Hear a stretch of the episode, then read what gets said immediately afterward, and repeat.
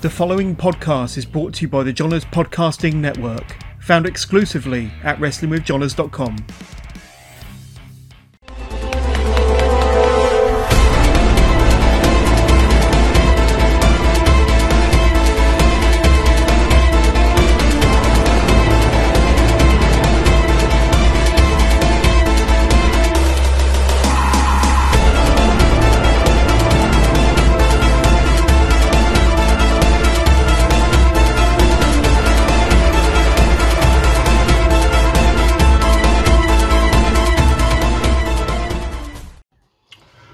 Welcome to episode 10 of Work the Left Side. Um, joined by Molly Spartan this week. Um, just sit down, have a chat. Um, she, she's awesome, um, absolutely awesome lady. Um, got some great stories to tell. So I won't bore you for too long. I will just say uh, enjoy and yeah, uh, hit subscribe, hit notify, do the normal do and uh, enjoy the episode. So, episode 10. So, uh, enjoy. Adios. See you next week. Welcome. This is, oh, I've hit double digits. This is episode 10 of Work the Left Side. I am joined this week by the awesomeness, the sin of professional wrestling, uh, Molly Spartan. How are you doing?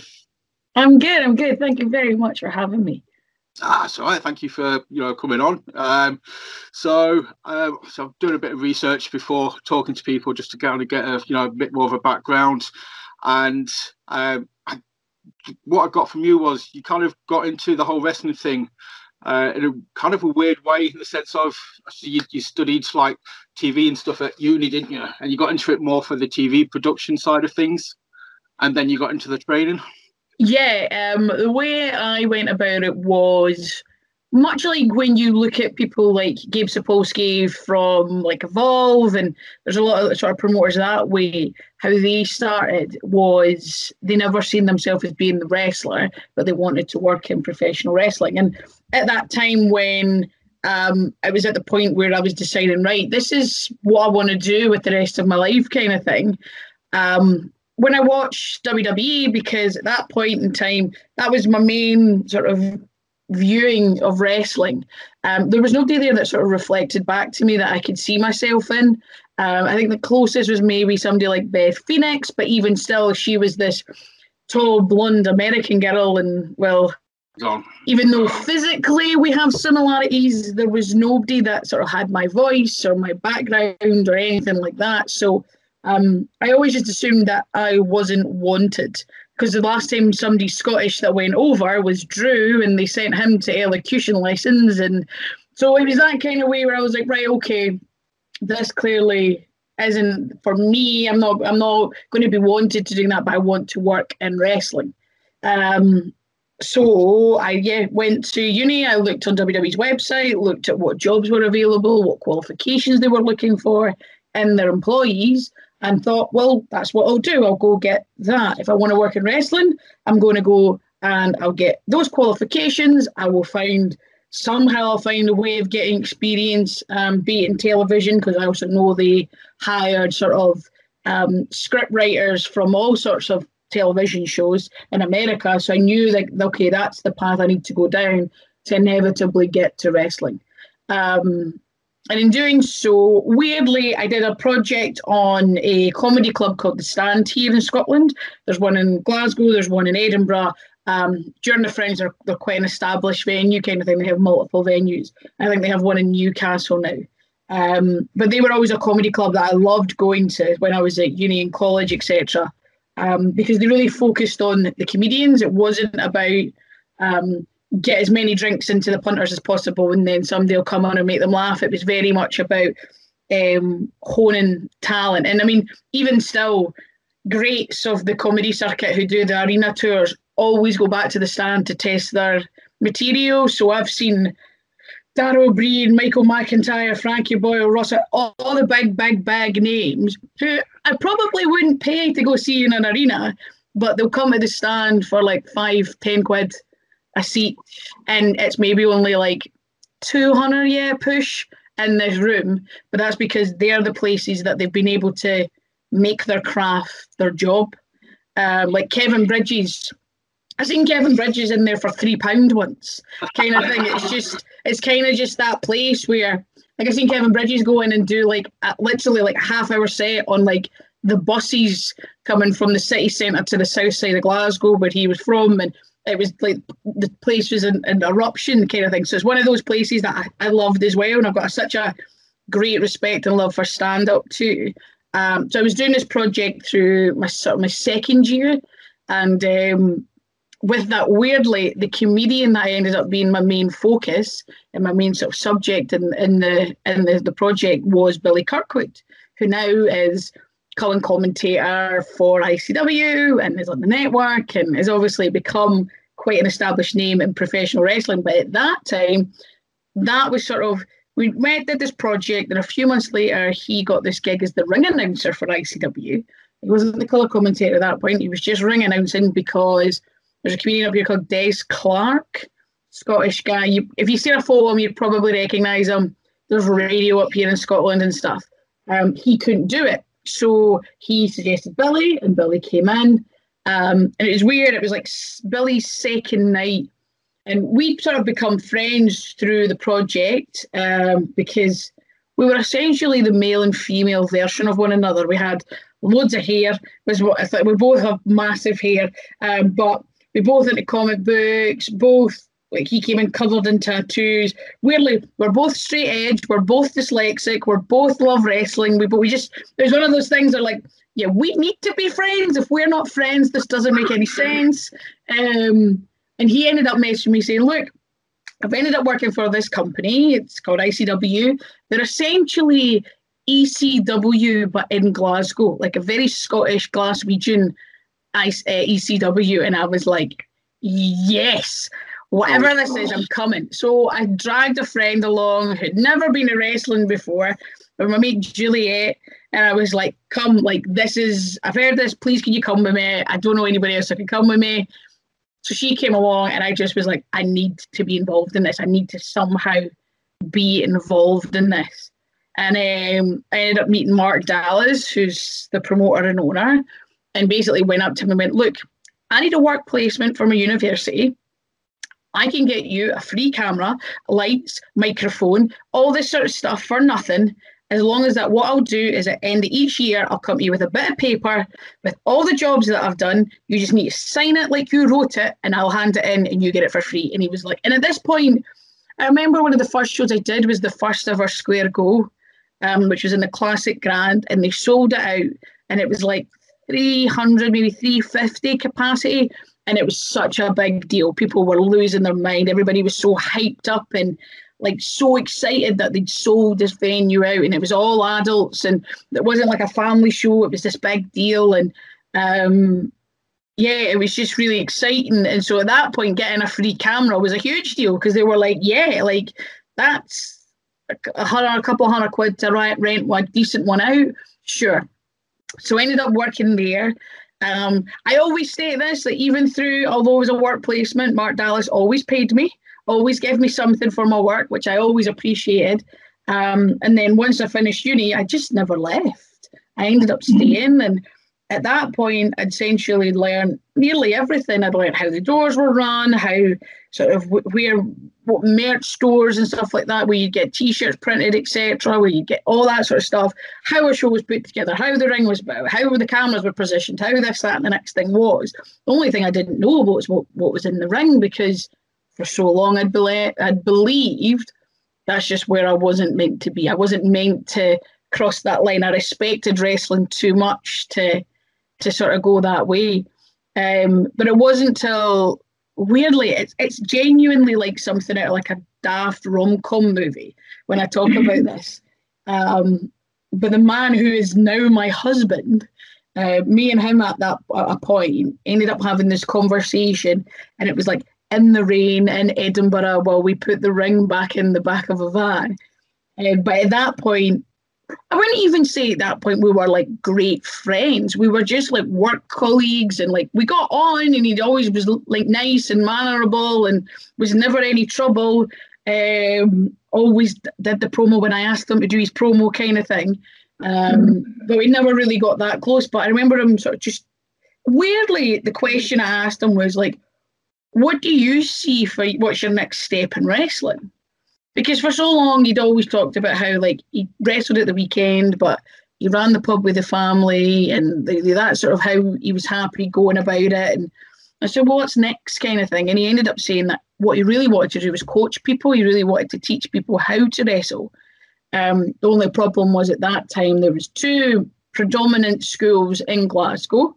Um, there was PBW and Source, um, which was SWA previously um, in Glasgow, and they were both run by people that he'd worked with for years, he'd known for years. So he didn't want to upset one or the other, but also um, in his mind, he didn't want to go into a school and like teach a way that he didn't think was how it was meant to be taught. Like, not saying that they were wrong, but he had it in his head this is how I want to teach people, this is how I want to coach people. So let's just do that by myself. He had an idea of who he wanted to sort of coach with. So, um, but you know, and it was just how passionate he was about it. But he was just so worried that A, no one would show up, B, it would cause up so much upset. Um, and I remember just sort of saying to him, going, okay, well, I'll be your first student. And he's like, what? And I was like, right, I'm student number one. That problem's dealt with. I've got, you've got one. You just need to get the rest. To ask your coaches and figure out where it's going to be. And he was like, okay. I was like, even at, at that genuine point in time, I genuinely thought I'm going to learn a different perspective. I knew everything else, bar what happened in the ring. And I knew that, like, when you watch WWE, all the referees are professionally trained. All the everybody knows what they're doing, kind of thing. I've at least had some form of training. I felt like it's my time to learn that side of things. And um, yeah, a year later, GPWA was opened, um, and the five coaches were Wolfgang, BT Gunn, uh, Red Lightning, Jack Jester, and of course the late great Lionheart.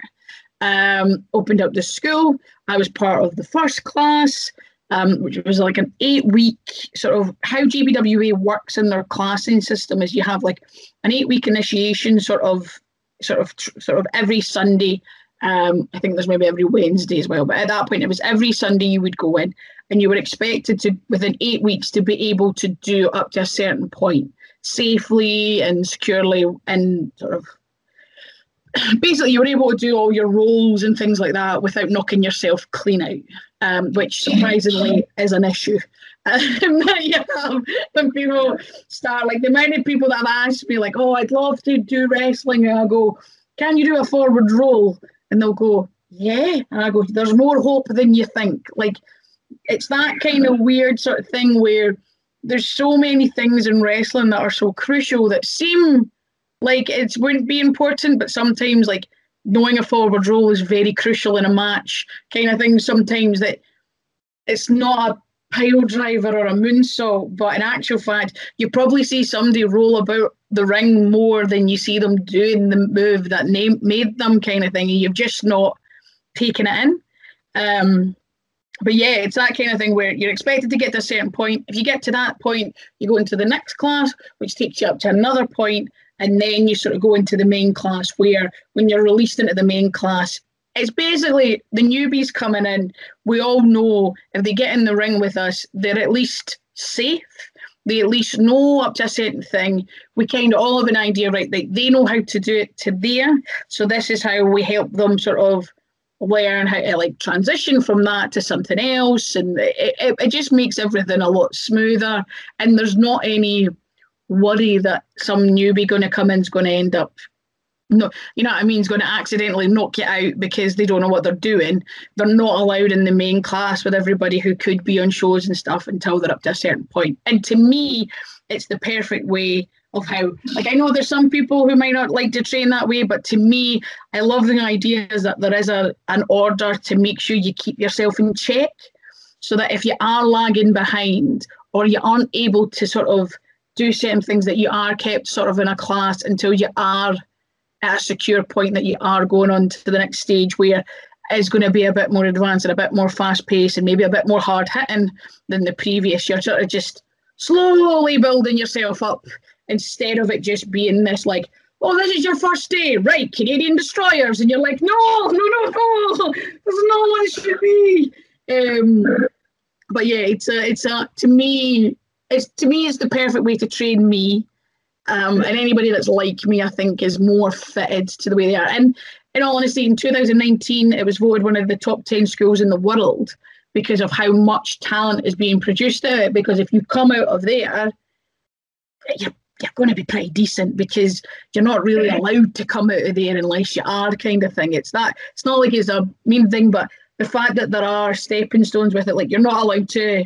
There's sort of a not a written rule, but it's kind of just expected. Like you don't go and take another booking in another another place unless you've been on the five pound wrestling, which is basically it's, it's, it's, what it says in the tin. You pay a fiver to come in to see the wrestling, and it's mostly like friends and family and things like that who don't want to pay twenty quid to watch their son do something that they've been helping them sew their trunks on. They'll happily pay a fiver kind of thing, um, and it's like that flat fare and families, you see families show up, and it's like an Easter Easter weekend would have been the perfect one where they show up and it's six of them and it's only going to cost 30 quid for all of them to get in. And you know what I mean? It's not in the noise, but that's where folk get their first out and their first chance to perform in front of a crowd, their first, and it's done in our training facility it's big enough to get seats in.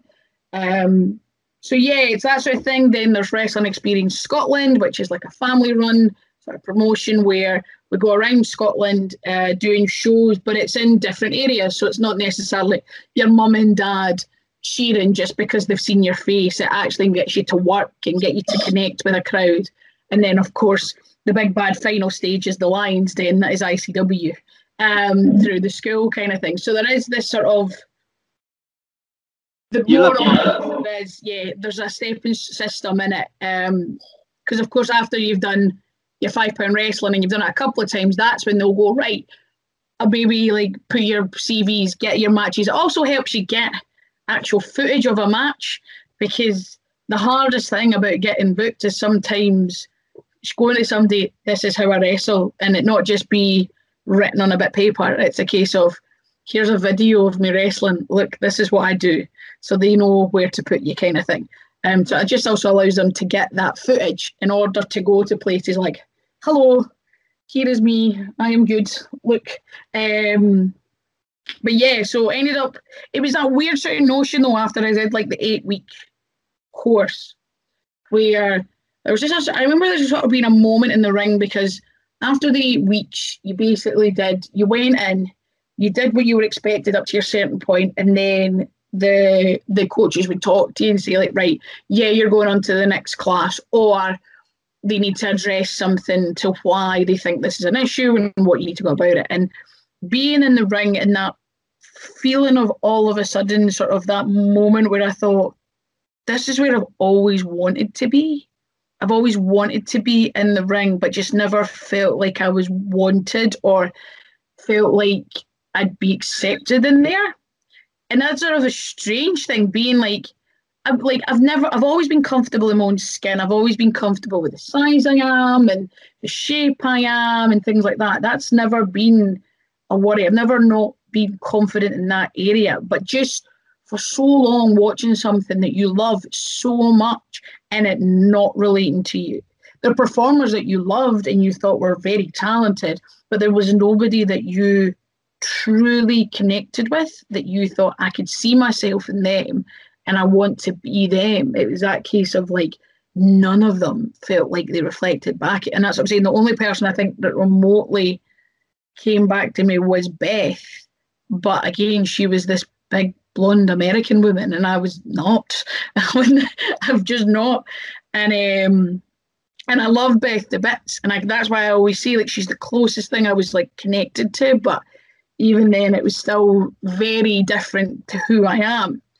Um, and for there, that like, and and when I started, that sort of when like Viper or Piper Niven, depending on what how you know her by, she was absolutely killing it in Japan, and she was there with Kay Lee Ray, who was also killing it in Japan. Very different performers, very different women, but very similar at the same time with the way they were driven and focused, and they just wanted to be this positive influence and role model that came from Scotland. Um, like it's mad to think that even during this lockdown, and I, I, I find it very typically Scottish as well, that at one point in WWE there were five Scottish champions, in WWE. There was Drew, there was Kay Lee, there was Mark and Wolfie as Gallus, and there was Nikki Cross with the tags. That is literally one in a million in Scotland. Like Scotland's about 5.5 million. That was genuinely one in a million happening, and it happened.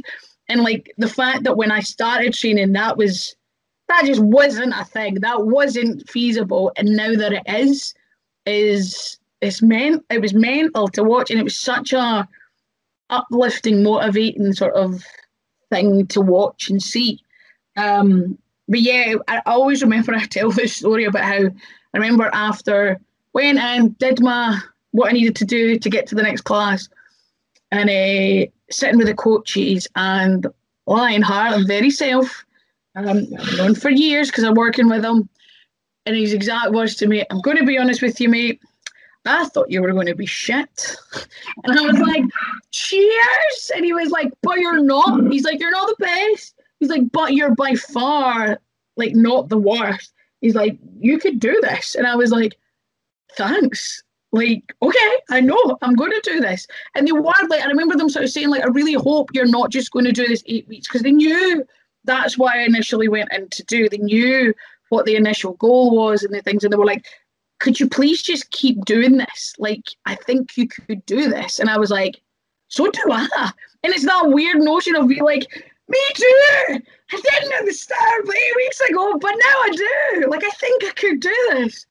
Um, and like that weird notion of how it's mad how like much has changed from those eight weeks.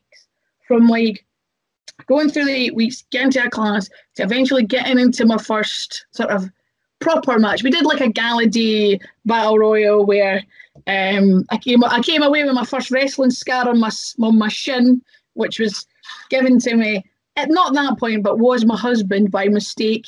He like gorilla pressed me out the ring, and my shin caught the edge of the ring and got infected.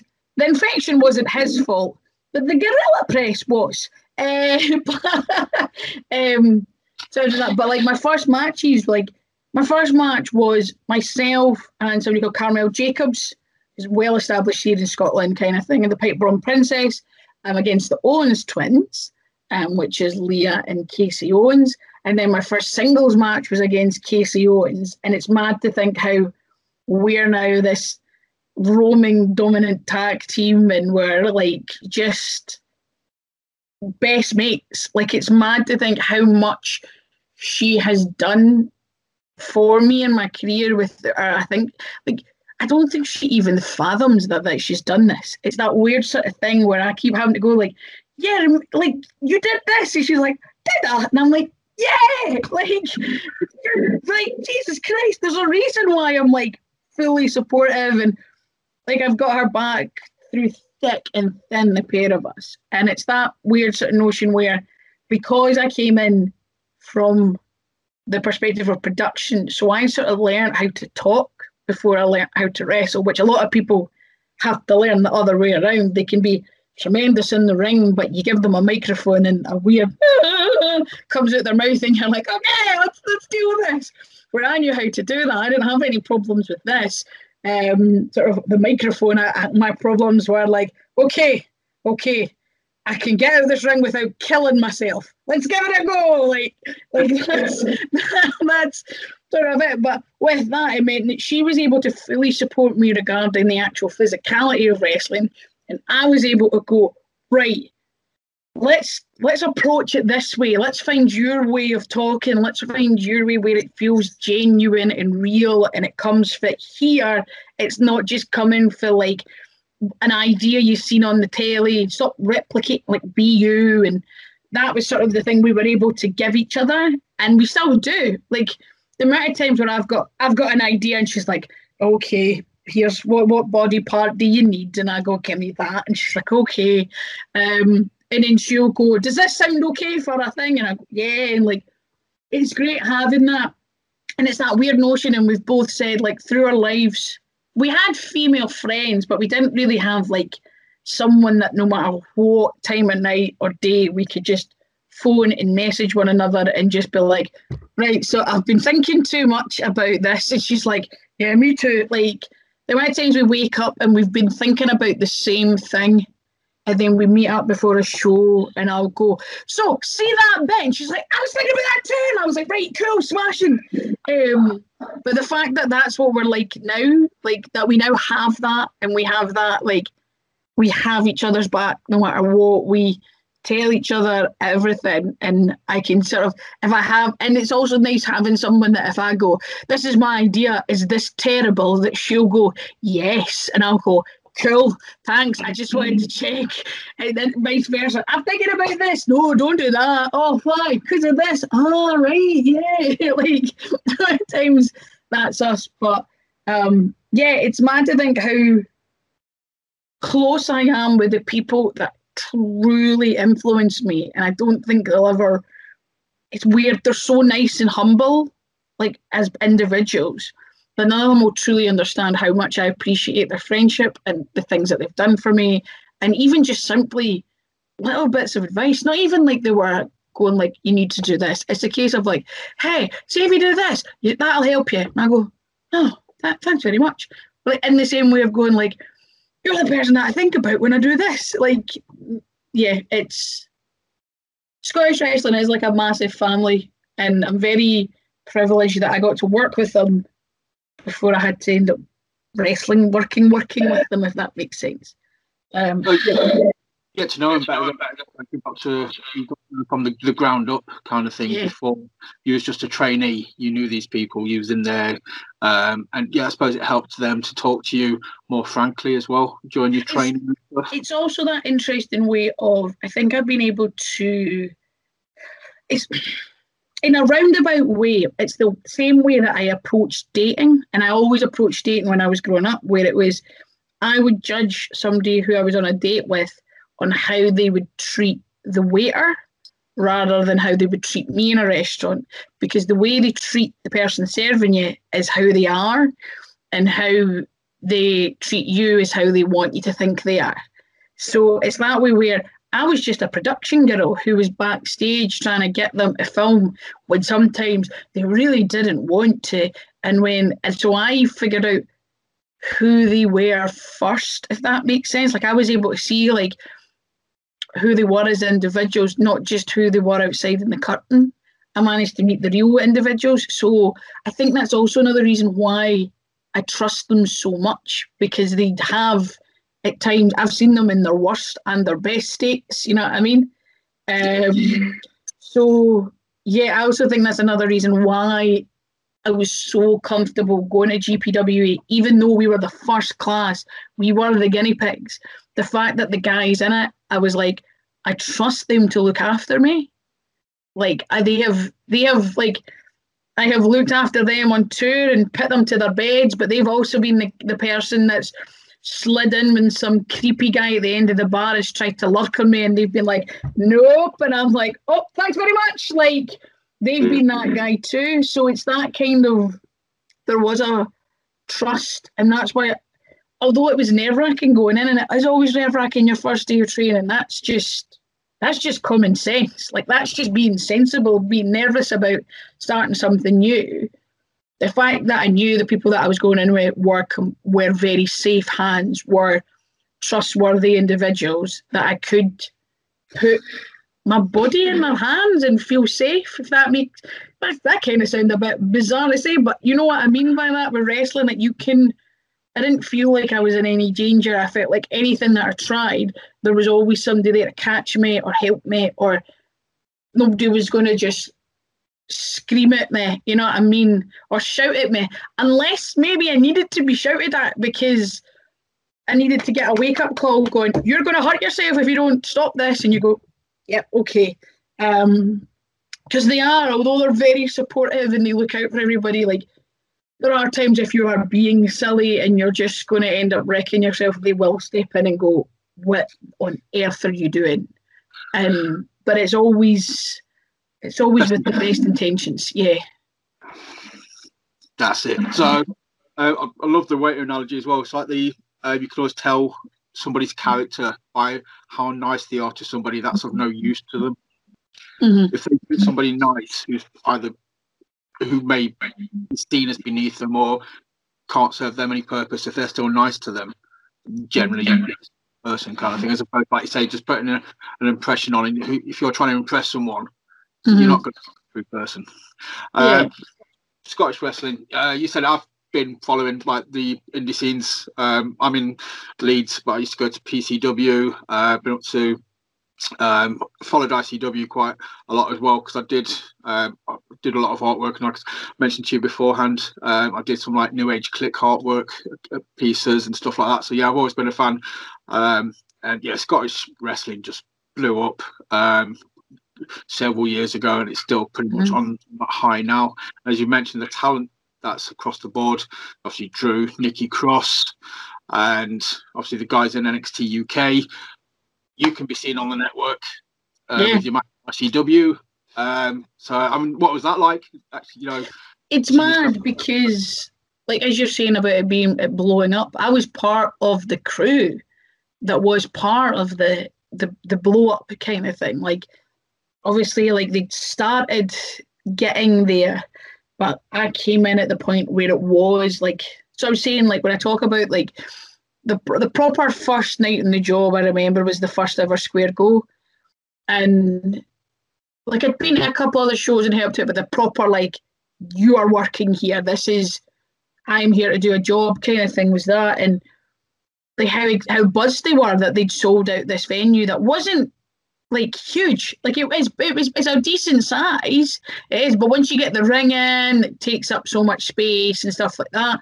And that was kind of the start of the ascension because it went from there and then it moved into the garage nightclub in Glasgow, which is it's open every single day. The fact that it's been shut with coronavirus all blows our mind.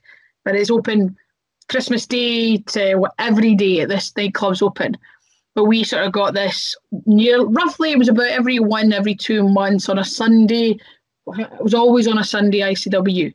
Um, but yeah, just part of this buzz and it just growing and growing and growing and going from like we never thought we'd sell at the garage, we sold at the garage. We never thought we'd sell at the ABC, which is another venue. We sold at the ABC. Oh, we can't sell at the Barrowlands. We sold at the Barrowlands. Oh, okay, okay, let's try the SECC, which was this, which is a like a big room. Like we sold that out, and we're like, what the? Okay, let's try the Hydro. Okay, six thousand of you shut up, showed up. What the actual like?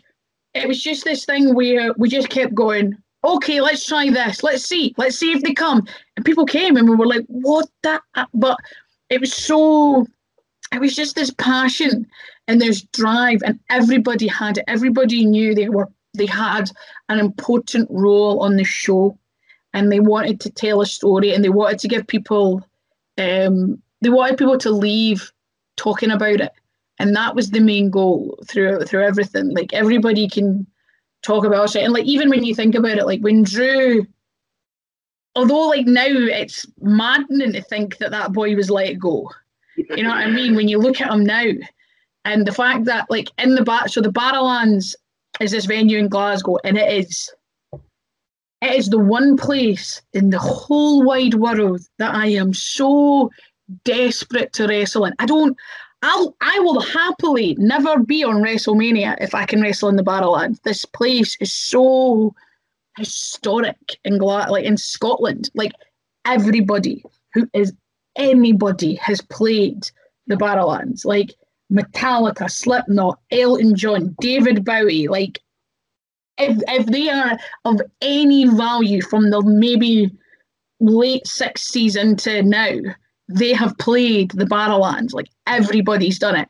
And there was always this thing where I would read about it and like Kerrang, like the event like, reviews at the Barrowlands, and how like bands like Biffy Clyro, for example, turned down doing the Hydro they'd rather do three nights at the Barrowlands than do like they done they they do the Hydro now, but they'd be there's times where they've went.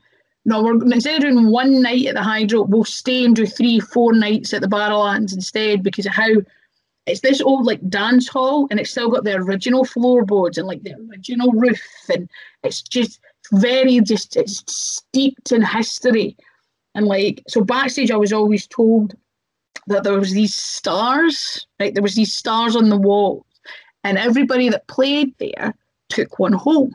everybody took one away for them, and they were always getting replaced and replaced. So I walked in the first night ICW ever did the Barrowlands with tools in my bag because I didn't know how they were fitted to the wall. I had like a screwdriver, I had like a chisel and everything just to get this off because I was like, I'm leaving with a star. I'm leaving with a star. And people were like, What are you talking about? And I was like, I don't really know myself. I just know in the dressing rooms there's stars and I want one. And they were like, all right. And obviously I stole one. So then everybody stole one. So the wall was blank by the time we came back. I was like, oh dear. Um, but yeah, it's this like, it's such a, it's such a crucial, that's where I wear wrestle more than anywhere in the world. But behind that right now, there is a, I mean, a proper billboard size painting of Bobby Lashley and Drew for WrestleMania. There's like Becky with the two belts, but the fact that there's this like 20 foot painting of Drew behind the barras, and you're like, what the actual like this is insane and because of how important the barrowlands is it's one of those like key places that you go and like uh, it's so mad and, and the fact that like like so when Drew talks about when he was let go, everybody who was anybody was messaging him saying like, "Hey man, like, oh, would love to get you on a show, yeah, etc., etc." But Drew just knew I need to I need to do this, but I need to figure out how. And the only person that didn't message him was Dallas. And when you talk to Dallas, Dallas is like, I'm not going to pester him now. Like, let him find his feet. Like, the last thing he wants is some promoter being like, hey, buddy, I'll get you on this and we'll get you in this. Like, that's the last thing you want. But Drew went, why on earth has Dallas still messaged me? Like, what the? Like, so it was this weird, like, he's respecting his boundaries, but he's like, man, you're the only person I want to hear from. Um, and then eventually, yeah, eventually they, they, they ended up chatting. And obviously, the first place Drew showed up was at the ABC, which was in, it was on Sauchiehall Street in Glasgow. And honestly, God, it's the first time I've seen full grown men like grabbing, crying with people in their arms. Just unbelievable eruption with Drew. And um, the, the funny thing was, I don't think I've ever told this story. Um, so the funny thing was, is the day it showed up on the ABC, Dallas, at that point, I was still like production kind of thing. Vid- I video, edit some videos, etc. Dallas came up to me and went, mate, mate, mate, do you have your laptop? And I went, yeah he went, I need you to make, he's like, I don't know if it's going to be used yet, uh, but I need you to make a Tron because Drew's here. And I was like, what? And they were like, Drew's downstairs. So like the ABC, there's like, there's two, so there's ABC, the main hall in the ABC. So sadly, like the ABC burnt down like a year or two ago, and it's it's one of the most heartbreaking things to like happen in Glasgow because it's it's just great. But what the ABC was, there was this giant hall, the room upstairs, which had the biggest, big old, the biggest disco ball in Europe. Right, that uh, that was its claim to fame. It was massive. This thing was huge. Right, so the biggest disco ball in Europe in this hall, and it was like I'd seen so many bands playing this this place either. But that's where like the main. But underneath there was the ABC too, where like smaller bands would play, but it was still a decent sized room. And um, but there was obviously dressing rooms to so they'd hidden Drew downstairs in the other nightclub, in the other venue, and they kept everybody else upstairs. And the main reason why it was kept stum and quiet was because they knew Grado wouldn't be able to keep calm. and they were like, "You can't tell anybody." And the, they were like, "And if you're if the one person who can't know, anybody else finds out, like fine, but tell them to shut up." But you can't tell Grado. And I was like, all right. And they were like, no, seriously, I don't think he can handle it. And I was like, okay, sure. Because like at the end of the day, Grado's a huge fan and was just have just been overexcited and tell somebody what he shouldn't have. And like, so we were like, right, nobody tell Grado. So I remember like in this, there was like an office space for like, like if you were doing like invoices, etc. for our stuff. And I was like tucked in the corner with it on my lap so I could see everybody and nobody can get by me, just trying to edit this with headphones in so nobody could hear the music, trying to edit this thing so that if we needed it, it could play. And it was an absolute nightmare trying to quietly and me just being like, la la la la. And people wondered, like, normally I'm so busy at shows. If there's a certain match or a certain thing, I will advance come in and go, I'm not working on this match. I'm going to watch it.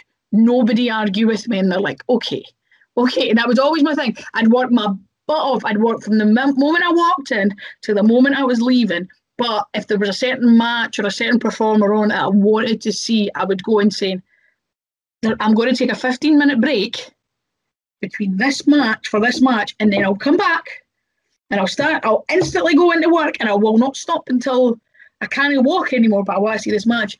And I remember like me going, oh, it's this, and not telling people what it was, and just going, I'll be back. I've got to go to the bathroom. I'll be back in like 10 minutes. They're like, okay. And they were like, oh, that's a problem. I was like, it's fine, I'm going to go. And I snuck up on the, there was like a, a bar, like not a, but a balcony in the ABC that was higher up. And I remember just sneaking up onto the stairs and like standing on the stairs just to see this come back. Because and the place just it's one of the first play times like I remember like feeling like a room like move like this that wasn't like a gig. The place just erupted, just men grabbing one another and just losing their minds. And like I've been at nearly all the surprises. So like Triple H walking out in Cardiff, which was that was funny just watching men not being able to compute what was happening. Like that was truly like what? Because Dallas said it, Triple H, and everybody was like, aye, aye. Because for years there was like a, we had Chris Toll, who's a manager in ICW, and he kept for like about six months, kept coming out dressed as different les- wrestlers. Like he came out dressed as CM Punk just after CM Punk got released, and the place went bush, and we played the music, and Cole came out dressed up, and Mark Coffey just kicked him in the face every time he was dressed as somebody different. He'd get kicked in the face and it was hilarious and it was great for ages. But um, yeah, people, I think people just assumed that it was going to be something like, oh, here comes so and so dressed as Triple H. And then when Triple H walked out, you just see them go, I don't know what to do. I don't know what to do. What the fuck? I just remember a bar staff, remember a bar staff from that venue coming in and being like, what just happened? And I go, what do you mean? Because I was like, what? And they were like, I just seen three grown men just run out to their beer garden, scream and cry and hug each other, and then run back in. And I don't know what just happened. I was like, oh, Triple H is just shown up, and they went, what? And I went, Triple H. And they're like, as in the guy for the wrestling. I went, yeah, like he's kind of a big deal. Uh, he's there. And they were like, oh, that's pretty cool. But they were like, they kind of just knew, like, I'm aware of who he is, but what? And I was like, yeah, that's why. It's okay. You don't need to understand. Um, but yeah, like the boom and Drew coming back was such a monumental point as well because we'd already been building this. We'd already were conquering feats that we never thought were possible. But Drew coming back was like the cement to say we were doing the right thing for him to put in his fuel, his, his full attention into it and everything to it, just gave us like, right, we are doing the right thing. And like the fact is like, so I've got a major bugbear, right? There's a there's a thing really annoys me, and I have to just like shut my mouth a lot of the time because I'm like, don't get yourself blackballed because of this argument. But there's one thing that super super annoys me about certain promotions, and it's when they call their title a world title and it's not left a five mile radius. It's or not even been on a show yet and it's deemed a world title because I don't know how it works in America. I'm saying it I don't know what the American but what I was always taught was that a world title was something that would only be named a world title after it was defended in at least five countries in three continents. That was the rules. So when Drew came in, Drew took the title and he went to, and I know he, the, the three continents he marked, because the five countries in Europe was quite easy to achieve. It was the three continents that were more difficult. Um, so the men's title, which Drew took, he took to Australia, he took to America, and obviously he then bounced from country to country to country to country, and that was just I've lost count on how many countries there has, but there's definitely been an exceeding of five now. And the women's championship was done by Kay Lee and Viper because when on Kay Lee, Kaylee took it to Japan, she brought it back. Eventually, Viper ended up with the title. She took it to America and brought it back. So in ICW, there's a reason why the heavyweight championship and the women's championship are both deemed as world titles, yet we don't call the zero G or the tag titles world titles because they've not done that yet. Like that's the next hurdle. So to us, the fact that we put in the graph to talk to different promotions, to actually exchange talent, to do that, so that our t- our titles were genuine, real world titles because they have been defended around the world. To me, is very important. So when some new promotion sparks sparks up and they're like, "This is our world title," and I'm like, "It's not even left your house. How can it be a world title?" Like it's not a world. It's a heavyweight title. It's a women's title. It's a tag title. It can be a title. That's fine, but it's not a world title. Stop. If it's going to be a world title, it needs to be defended around the world. It needs to have that work and gravitas and blood, sweat, and tears and like in it. It's not just about the performance, it's about the title is, is important and the fact that it's valued and respected enough to actually be be accepted to be defended in a different country is a big thing. And it I think because I've seen how much hard work went into making those titles, world titles, that I really like I really ha- hold those titles in high regard and I hold anybody that actually puts the graft in to do it and I get a bit like it's not a title. And, uh, uh, uh, uh, and there's some promotions that I work for that I've said to them, it's not a world title. And they go, why? And I go, because it's not being defended around the world. I mean, get it, go around the world. And then, yeah. And there were places that when I spoke to them, they were like, you're right. Okay, let's start working on that. And they, they've started do, doing the right things to put in place to actually try and make their titles world titles. Because it takes work.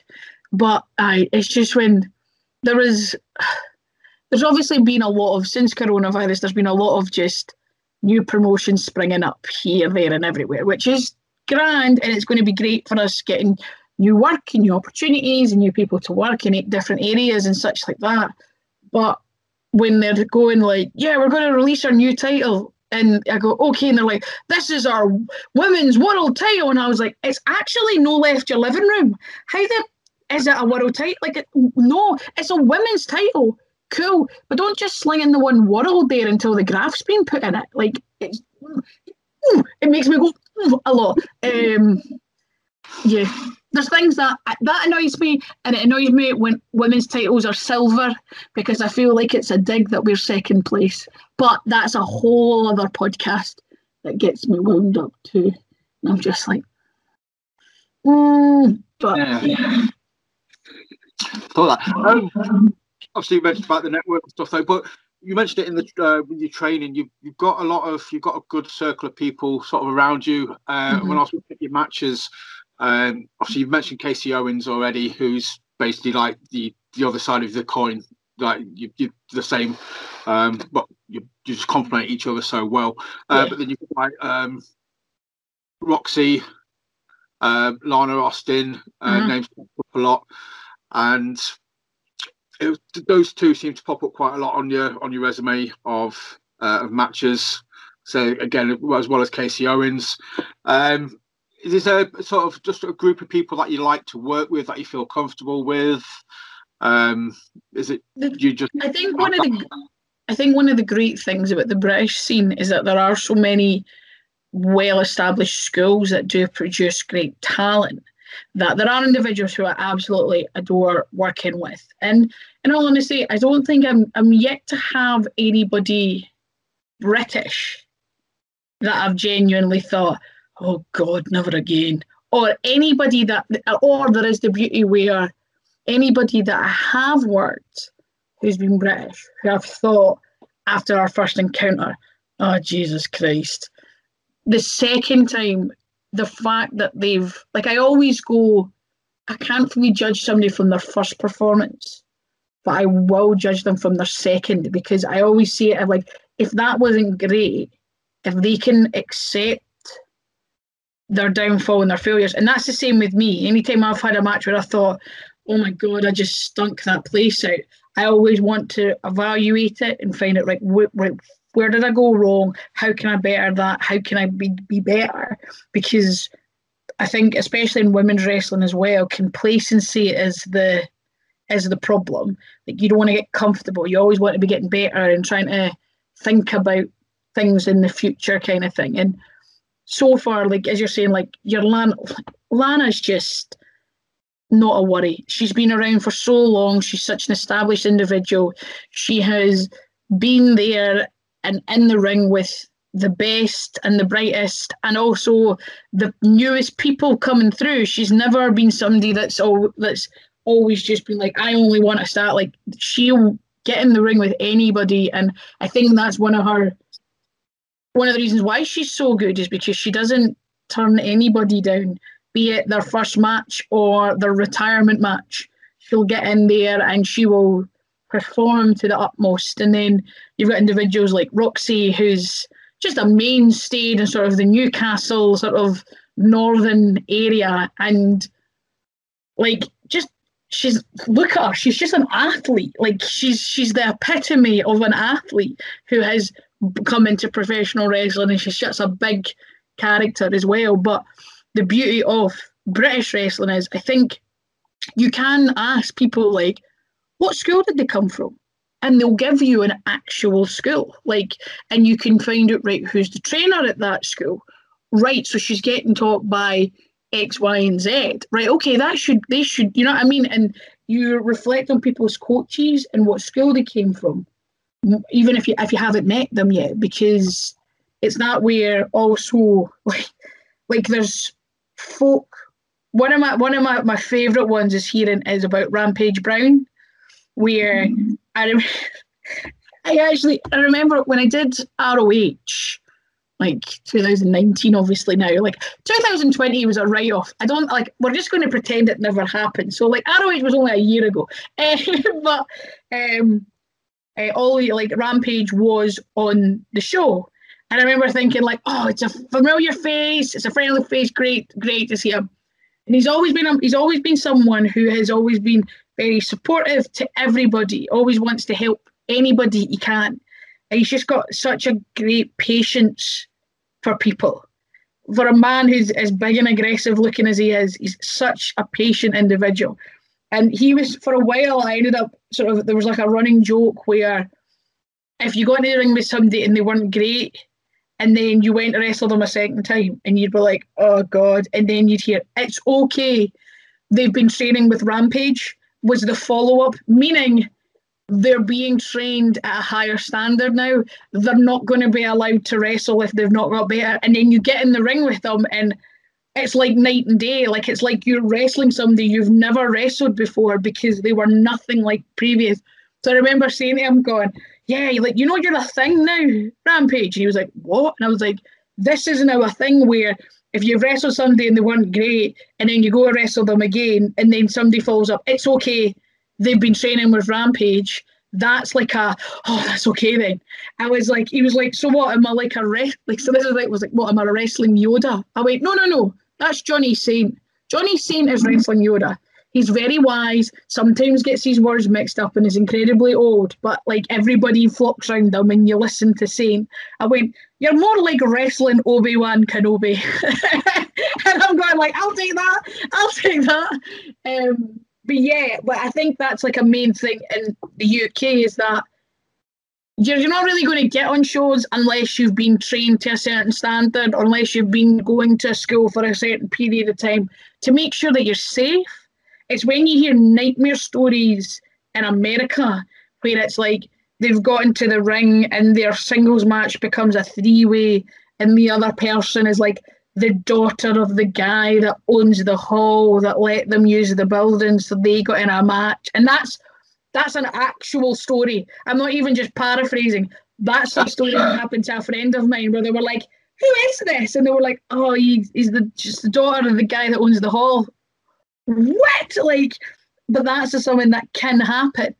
And I, I've heard like I heard nightmare story. It doesn't happen all the time, obviously, and these people don't end up making it to the big leagues. But I've heard of people just being like, "How do I get rid of somebody who's unsafe?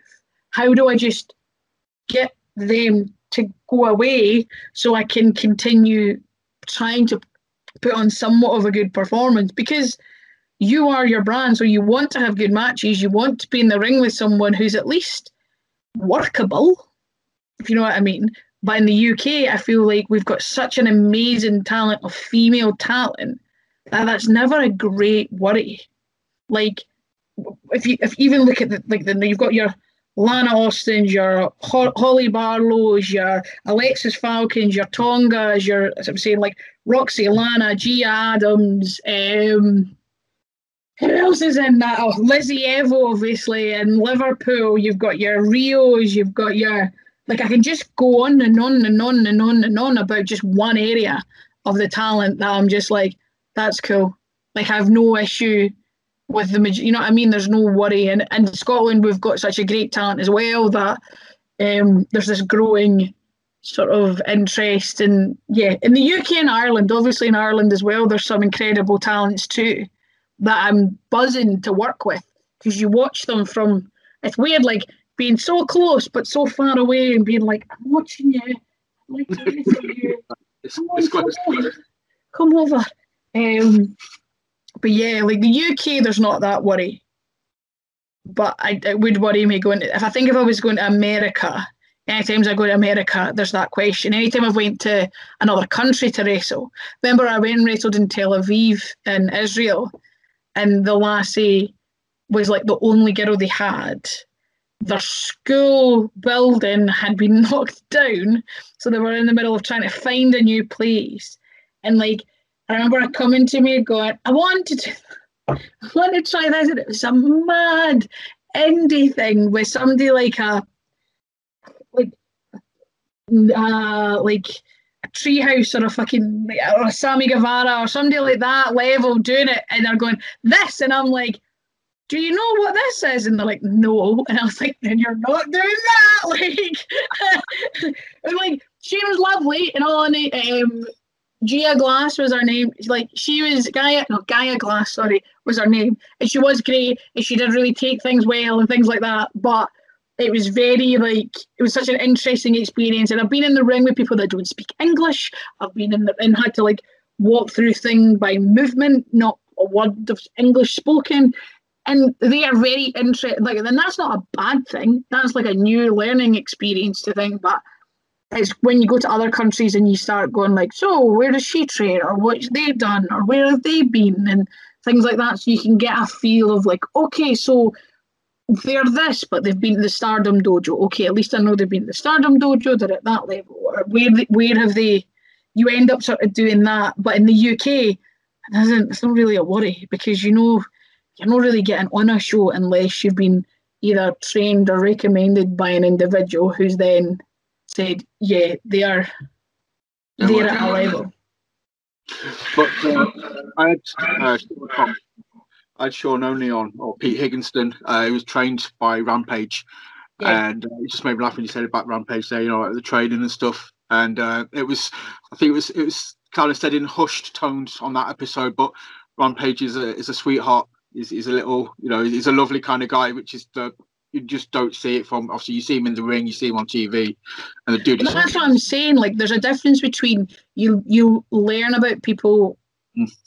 That are not going through the curtain because who is portrayed through the curtain is is is an element of that individual, but it's them it's them turned up to eleven, be it the bad side of eleven or the good side of eleven, but it's them turn up to eleven, where it's that kind of thing where yeah like GPWA, School I Go to, that's the original five were Wolfgang BT Gunn, Jack Jester, Lionheart, and Red Lightning. And now they have people like Liam Thompson, Jackie Polo, Stevie Boy, Kay Lee Ray sort of coming in to do coaching. You've also got like uh, FPWA, which is Fife Pro Wrestling Asylum, which is the other side of the country, which is run by Andy Wild. And there's other people going into that and they, they switch things. So the actual knowledge that's within the school is incredible.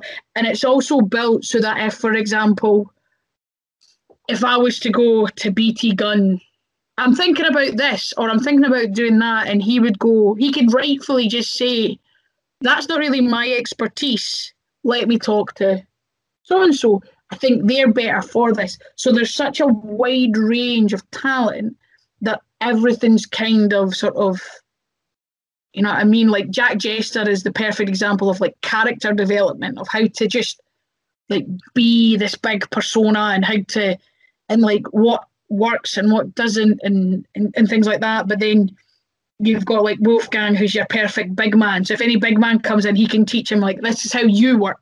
Like you're not going to work like the guy who's four foot like five foot two and weighs maybe the size of your thigh kind of thing. It's it's that kind of way. Like when she was like you'd also have like Piper Niven, like Viper would drop in as well. So there was that perfect balance of like Viper and Kay Lee, are very again very different, have very similar goals.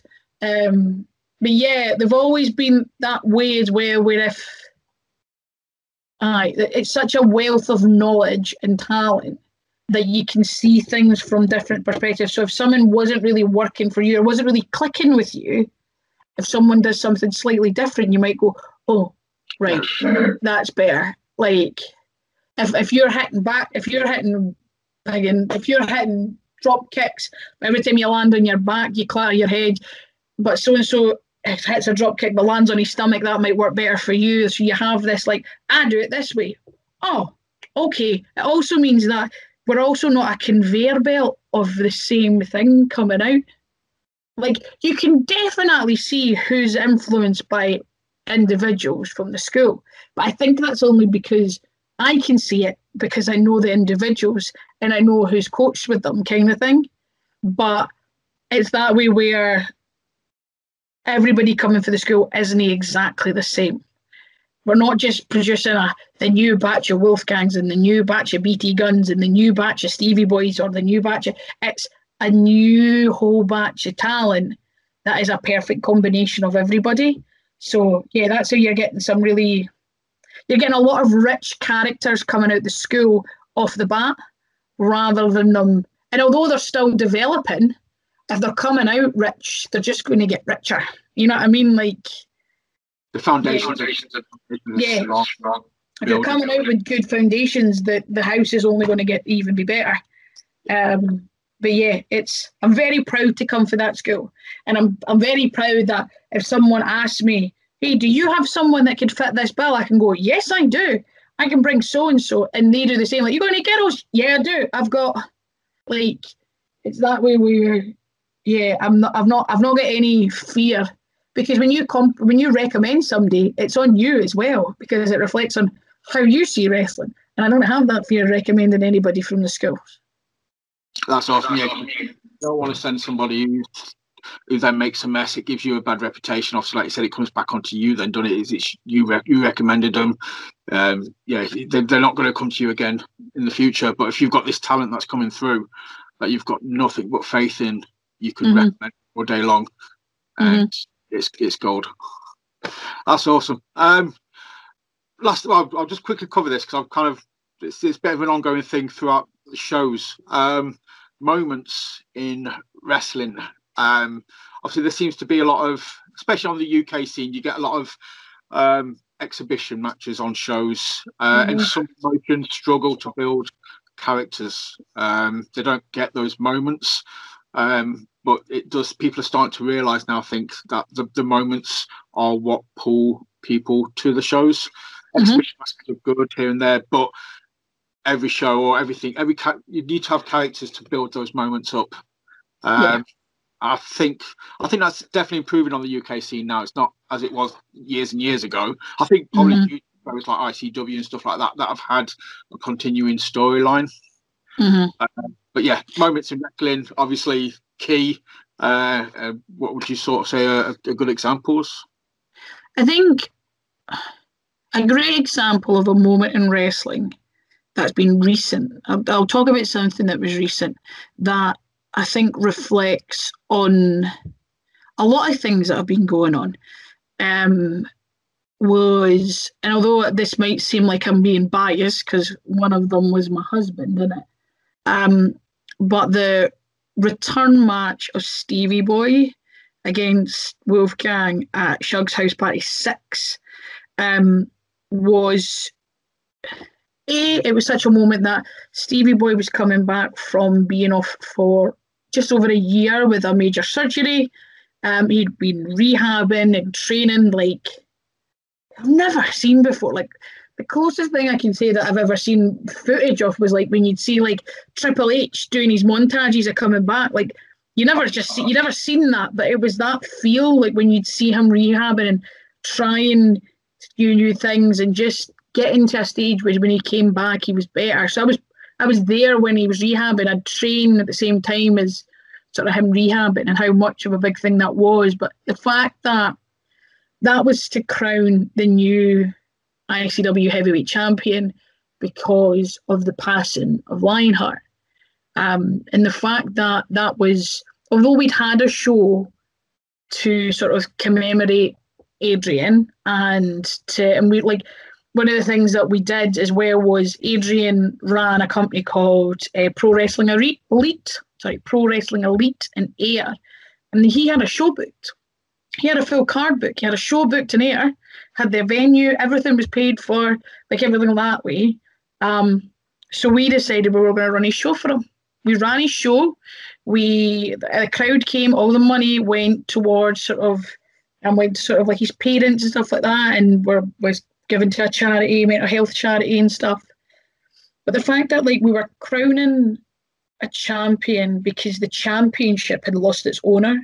It wasn't because we wanted a new champ. It was just we'd lost the champion that we needed someone else to sort of take reign. Um, and the passion and he gave absolutely everything in that match. Like for and, and the weird sort of thing is, and I don't think a lot of people realise that this was one of the first times. So Adrian famously retired before, right? And there was this thing that this is before it really was mad, but he'd retired before. There's there's a photo on my staircase of ironically my husband retiring Lionheart. But then he came back because he realised he, he couldn't he missed it too much. For years, he'd said when he became 30, if he hadn't got a WWE and hadn't been signed, he was retiring. He turned 30, retired, and realised, I, I don't I don't want to stop, and came back. So we all ripped him. And for ages, Wolfie would say, I'm not wrestling him. I'm not, re- I've retired him. I'm not wrestling him. So this was the first time. So eventually, he sort of kneeled and said, Right, okay, I will wrestle him, but it has to be for something. It's not just going to be a throwaway match. It needs to be for something and they announced that it was going to be for the title. And then Adrian passed away, and they never got to have that match. And it's that weird sort of thing, like he still weirdly, although it's that kind of dark humor of like, well, I retired him, like still, but the fact that they were going to have this match, it was the first match they'd had since the retirement sort of tour of Lionheart and then him not being there and him still being sort of on the card and then Stevie going, I'm I'm able to return and us going, right, well, that's what we're gonna do. It's gonna be not only just a return, it's going to be for this, it's going to be special, it's going to be we're going to need to show. And the match was incredible, man. If you can watch it back, it's one of the best matches I've ever seen live. And that's to a point where I kind of forgot that the performers were my soon to be husband and one of my best mates. They were, it wasn't Stephen Kerr and Barry Young anymore. It was Stevie Boy and Wolfgang. It was, that's what I was watching, and the place was going mental. Everything they hit, everything they did just had that extra bit of oomph behind it, and the place was on tenderhooks. And like, I remember going to a show in Liverpool on the Thursday. So this was on the Sunday. The Thursday I went to TNT in Liverpool, and folk were coming up to me going, "How did they do that?" And I go, "What?" And they go, "How did how did they do that?" And I go, "What bit?" And they'd say, and I go, "Oh, eh, I don't know." Like, and but it was the fact that that had got because of the buzz that had come from that that had gone everywhere. Like the poison Rana GIF still gets shared. The the spe- the poison Rana GIF and the spear are the two ones that just constantly get shared because it literally, eh, they were just ooh, like that. But that was like a true moment because of everything that it meant. It wasn't just somebody's return, it was the genuine sort of la- not lasting though of course there'll always be a lasting acknowledgement but it was the the last thing they needed to do for Adrian was to crown a new champ. We'd ran his shows, we'd looked after his mum and dad, we'd done the funeral, we'd done everything. We, we, we did our first show back without him and did a celebrate. We'd done everything. The last thing we needed to do was crown that champion. So that match meant everything.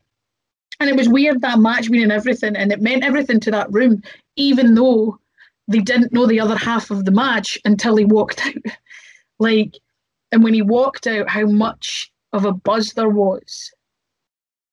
Yeah, like that, like that was one of the last true times where I've just been like, this is great. And it was just everybody in there felt everything. And it was uh, it was very it was one of my favourite moments as a fan. Because at the end of the day, we're all fans. No matter it, it really annoys me when I hear folk going, "Oh, wrestling marks." Shut up. Right, wrestlers that say that just need to check themselves because if anything, we are the biggest marks. We're the ones that went and learned how to do this. So we're the ones that put our lives, like our, our bodies, on the line to do the thing that we loved.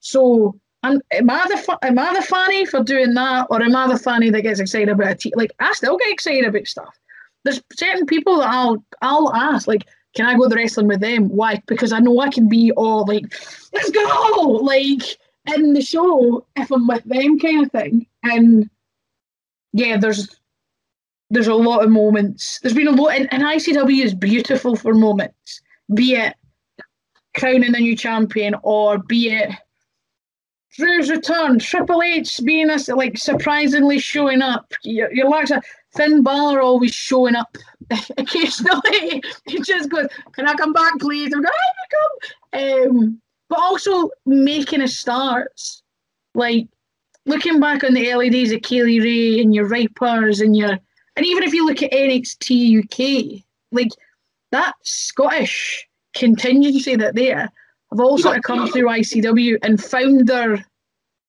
their roots and found who they are as a performer through ICW. Um, even Sha, like Sha's the most interesting person to watch in NXT UK at the moment, is because in Glasgow, so everything he's doing, he did in Glasgow and is beloved for it. But down there, he's hated, and we're like, he's not doing anything different. He's calling people tops, and we're like, yay! But yeah, it's it's it's really interesting, and there's obviously certain areas that grew talent as well, and it's just this. It's a beautiful time. It's a beautiful time of resurgence, and I'm glad to be part of it. That's awesome. And as a fan, very very glad to have you uh, as part of it as well because like yeah just the whole scene is just I said I just can't wait for you know shows to come back to go travel around the country to watch different shows mm-hmm. uh, see you all do what you do. Um, I'm going to call it there though because no bother.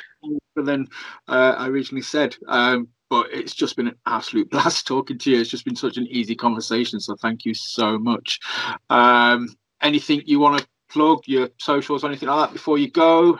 I'm, I'm very easy to find on social media. Uh, in all honesty, I usually just tell people to Google Molly Spartan because then you find everything. I'm Molly Spartan on Twitter, Molly Spartan on Instagram, on TikTok. I think I'm Real Molly Spartan on Facebook. I think that's the only one that's slightly different, but it's still, you'll find it no problem. Um, yeah, that's really it. I mean, really, if the my main place that I'm currently working, obviously, we're in a, a very unusual time.